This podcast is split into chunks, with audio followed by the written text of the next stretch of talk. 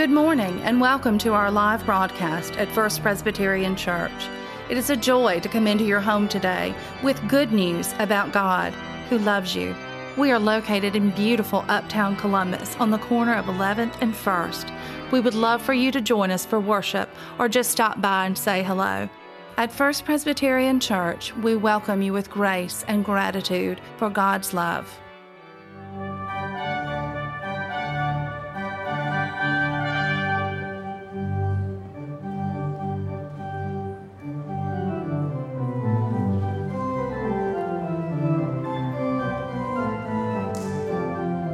Our first lesson today comes from Isaiah's prophecy, chapter 65, starting in verse 17.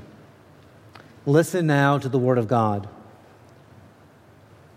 For I am about to create new heavens and a new earth. The former things shall not be remembered or come to mind. But be glad and rejoice forever in what I am creating. For I am about to create Jerusalem as a joy and its people as a delight.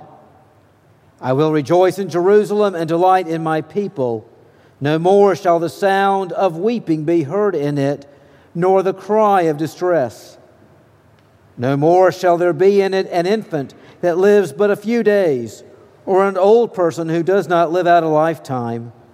For one who dies at a hundred years will be considered a youth and the one who falls short of a hundred will be considered accursed. They shall build houses and inhabit them. They shall plant vineyards and eat their fruit. They shall not build and another inhabit. They shall not plant and another eat. For like the days of a tree shall the days of my people be, and my chosen shall long enjoy the work of their hands. They shall not labor in vain or bear children for calamity for they shall be offspring blessed by the Lord, and their descendants as well. Before they call, I will answer, and while they are yet speaking, I will hear. The wolf and the lamb shall feed together, the lion shall eat straw like the ox, but the serpent its food shall be dust. And they shall not hurt or destroy on all my holy mountain, says the Lord. And this is the word of the Lord. Thanks be to God. Please be seated. I invite you to stand as you are able in body and in spirit, that we might hear the scripture. The story of the resurrection is recounted in the Gospel of John. Let us listen that we may hear what God may be saying to us this day. Early on the first day of the week, while it was still dark, Mary Magdalene came to the tomb and saw that the stone had been removed from the tomb she ran and went to Simon Peter and to the other disciple, the one whom Jesus loved, and said to them, They have taken the Lord out of the tomb, and we do not know where they have laid him. Then Peter and the other disciple set out and went toward the tomb. The two were running together, but the other disciple outran Peter and reached the tomb first. He bent down to look in and saw the linen wrappings lying there but he did not go in. Then Simon Peter came, following him, and he went into the tomb. He saw the linen wrappings lying there, and the cloth that had been on Jesus' head, not lying with the linen wrappings, but rolled in a place by itself. Then the other disciple, who reached the tomb first, also went in, and he saw and believed.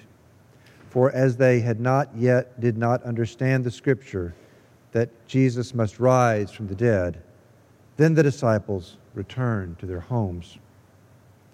But Mary stayed and stood outside, weeping outside the tomb.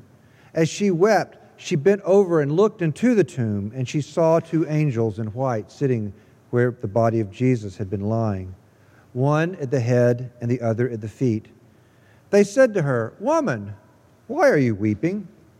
And she said to them, they have taken away my Lord, and I do not know where they have laid him. When she said this, she turned and saw Jesus standing there. But she did not know that it was Jesus. Jesus looked at her and said, Woman, why are you weeping? Whom are you looking for? Supposing him to be the gardener, she said, Sir, they have carried him away tell me where you have laid him, and I will take him away. Jesus said to her, Mary. She turned and said to him in Hebrew, Rabboni, which means teacher. Jesus said to her, Do not hold on to me, because I have not yet ascended to the Father. But go to my brothers and say to them, I am ascending to my Father and to your Father, to my God and to your God. Mary Magdalene went and announced to the disciples, I have seen the Lord. And she told them that he had said these things to her. The word of the Lord. Thanks be to God. Please be seated.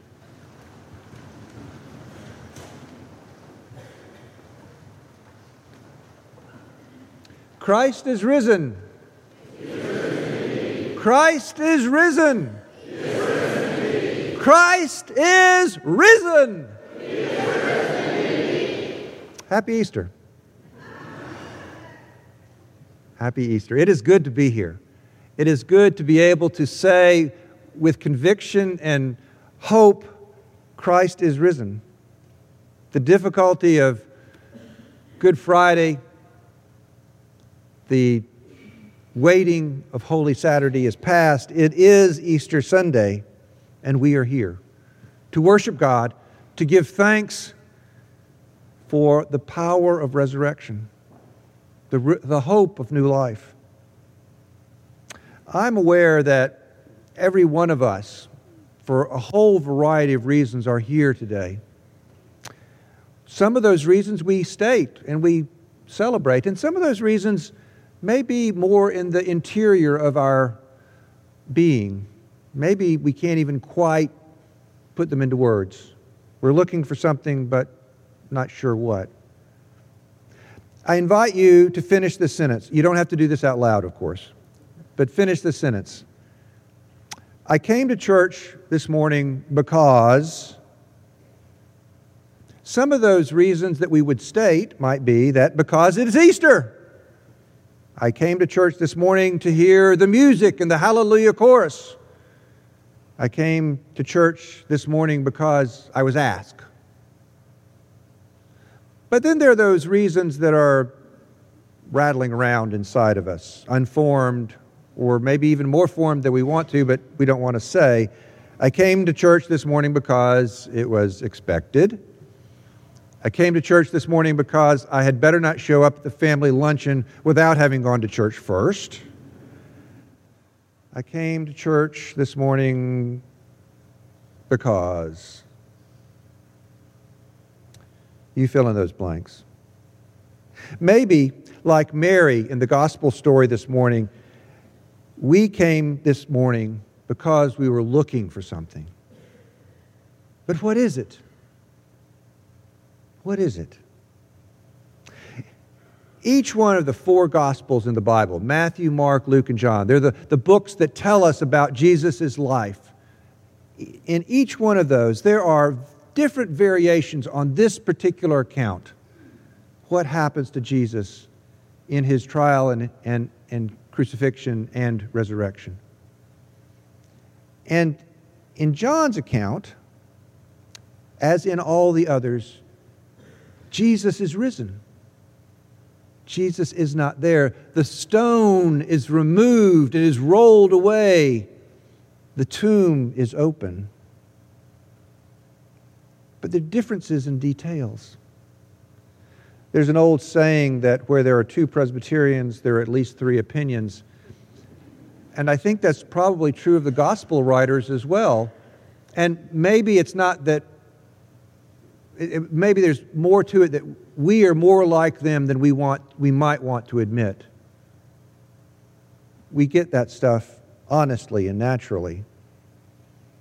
The common interpretation is that Mary went to the tomb to attend to the body of Christ. It had been hurriedly taken down on Friday when Christ was executed, when he was crucified, and he was dead. He needed to be put, the body needed to be taken care of and put away, and there was not enough time to properly prepare it for burial.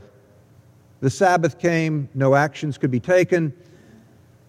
So early on that third day, that Sunday morning, that Easter morning, they, were eight, they then went and were going to prepare the body.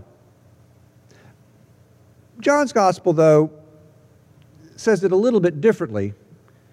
In, in the verses right before where I began reading in John 19, that gospel writer says, They, Joseph of Arimathea and Nicodemus, took the body of Jesus and they wrapped it and they put spices on it and linen cloths according to the burial customs of the Jews.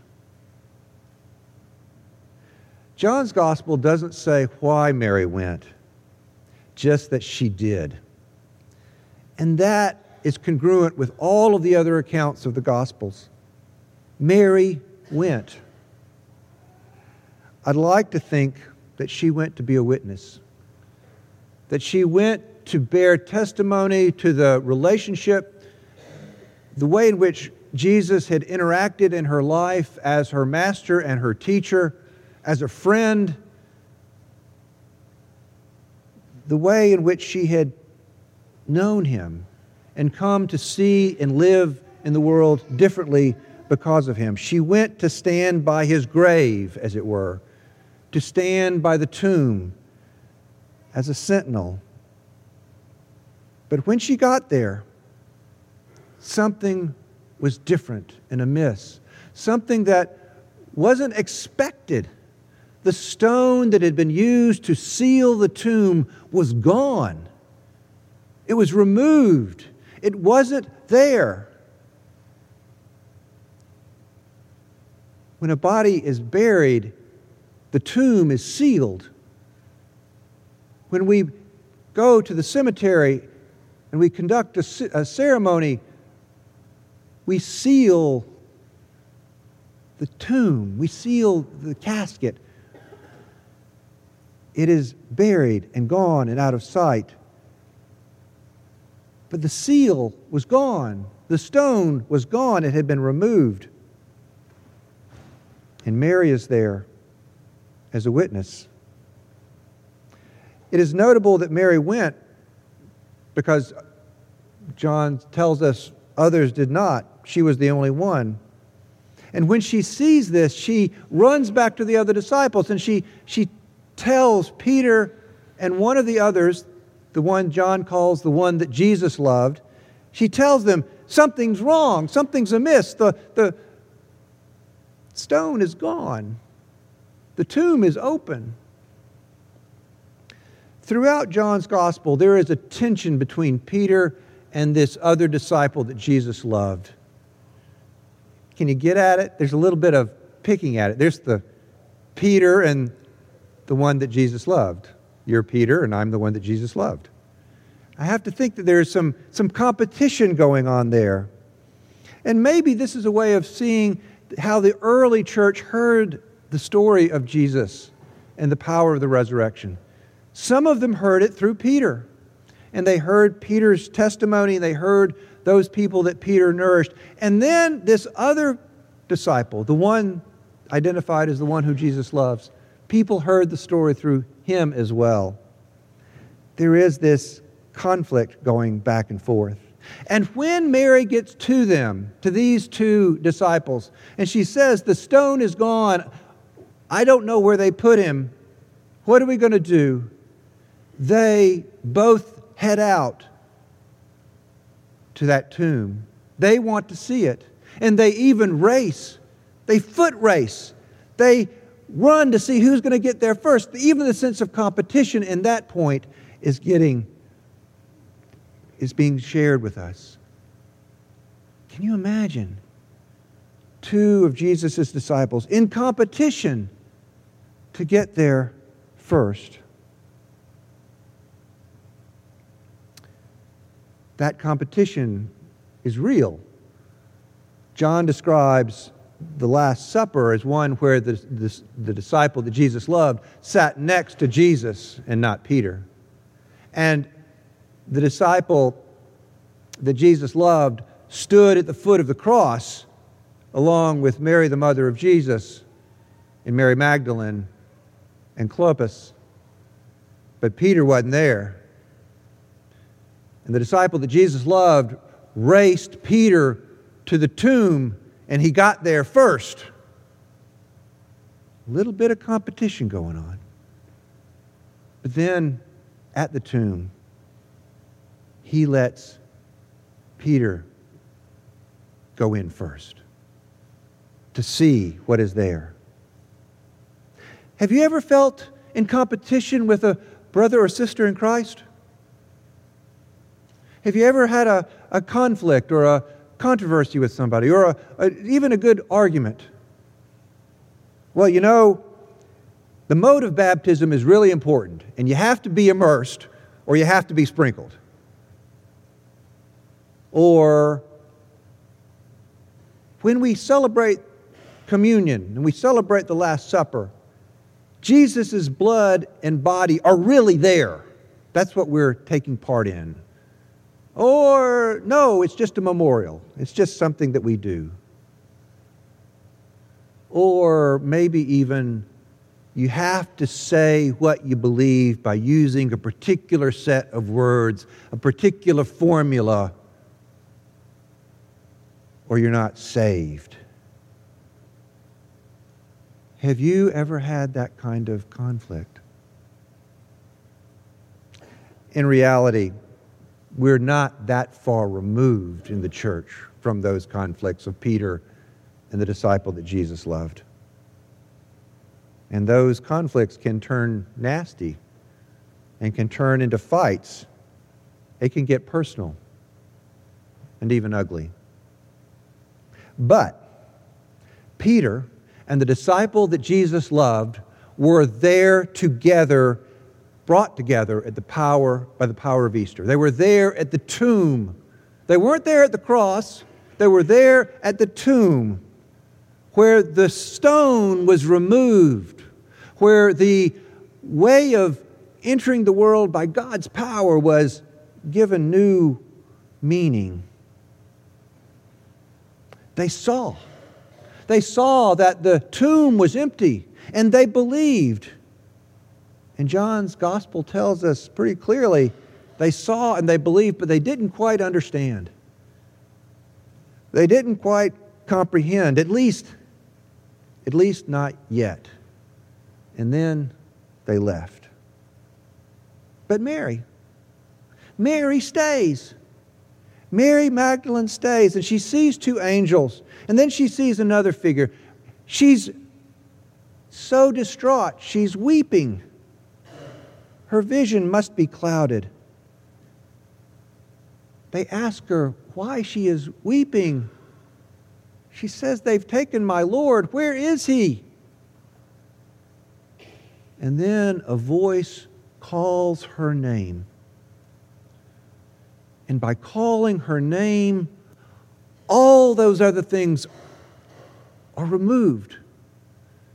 The uncertainty, the challenge, the pain, it is cut through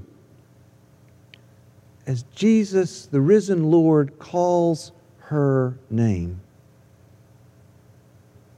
something happens. The stone has been removed. Life is now different. Mary wants to grab hold of Jesus. You get the image, I think, of wanting to grab his feet and hold on to him. But he says, No, not yet. There's, there's more to do. Throughout John's gospel, Jesus keeps saying to the disciples and to all of the people there, I will be returning to God, my Father and your Father. I'm going to be returning and preparing a way for you. And this is simply part of that preparation. So let me get on with it. Don't hold on to me because you have to hold on to each other and you have to hold on to the things that I will give you the stone that had sealed the tomb had been removed, and it opened up the possibilities for all sorts of new things. The stone was a way to keep the body in, it was to put a lid on it, literally. Like the tomb, we all, we, I, you, all of us, we have things that we want to keep in. And there are good reasons to keep things in. You know, you go to the doctor's office and you're going to have a blood test drawn, and the technologist puts on gloves to make sure that there are no contaminations. There are reasons for protection. We live in a world where there is violence and there is fear. Just this week, with the bombings in Brussels, we saw an awful side of that. Over the last year, though, a thousand people around the world have been killed in similar sorts of attacks. In the Ivory Coast, in Turkey, in other places in Africa and Asia, and the United States. There have been these other attacks. We live in a world where we want to have our stones so that they will protect us. We want to have our families, our loved ones, ourselves, we want to have protection and security.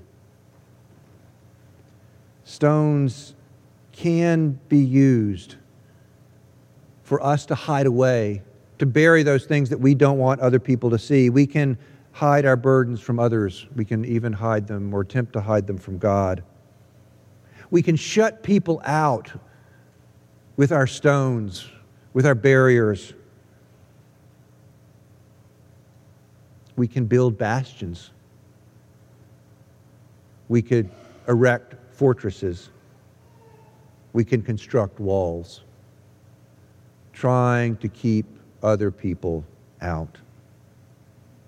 And yet, the gospel story is the stone was removed. Robert Frost penned the famous lines Good fences make good neighbors. And that is often used and cited as a reason to keep barriers between people. Good fences make good neighbors, yes. But the poet asked further why do they make good neighbors? Isn't it where there are cows? But here, there are no cows. Before I built a wall, I'd ask to know what I was walling in or walling out, and to whom I was like to give offense. At the tomb of Jesus, the stone is rolled away. The stone had been a way of securing the body in a small space, locking it out of sight, out of mind, so it wouldn't smell as it decomposed, so it wouldn't be an agent of decomposition away from the world. But the stone was gone and the body was gone. The stone was not simply something to protect the world, but the stone was a doorway into a tomb. It was a doorway into another world. And the risen Lord came back through the doorway into this world. On that first Easter morning, Mary came to the tomb and the stone was gone. It wasn't there. The end had become a place for the new beginning. The stone that was removed became for Mary and for Peter and the disciple whom Jesus loved a new way of living, a new doorway, a new path. The stone being removed is for you and for me and for any who seek to follow Jesus a new doorway to life, to hope, to goodness. It's a new way of relating. The power of life is at work in the world. The stone had attempted to cover over, but it had been removed. Whatever brought you here today, May you find the stone in your life removed so that you may live life in Christ. Live life in Christ, fulfilling that commandment that he gave in John's Gospel. I give you a new commandment love one another. the stone is removed. Thanks be to God. Amen.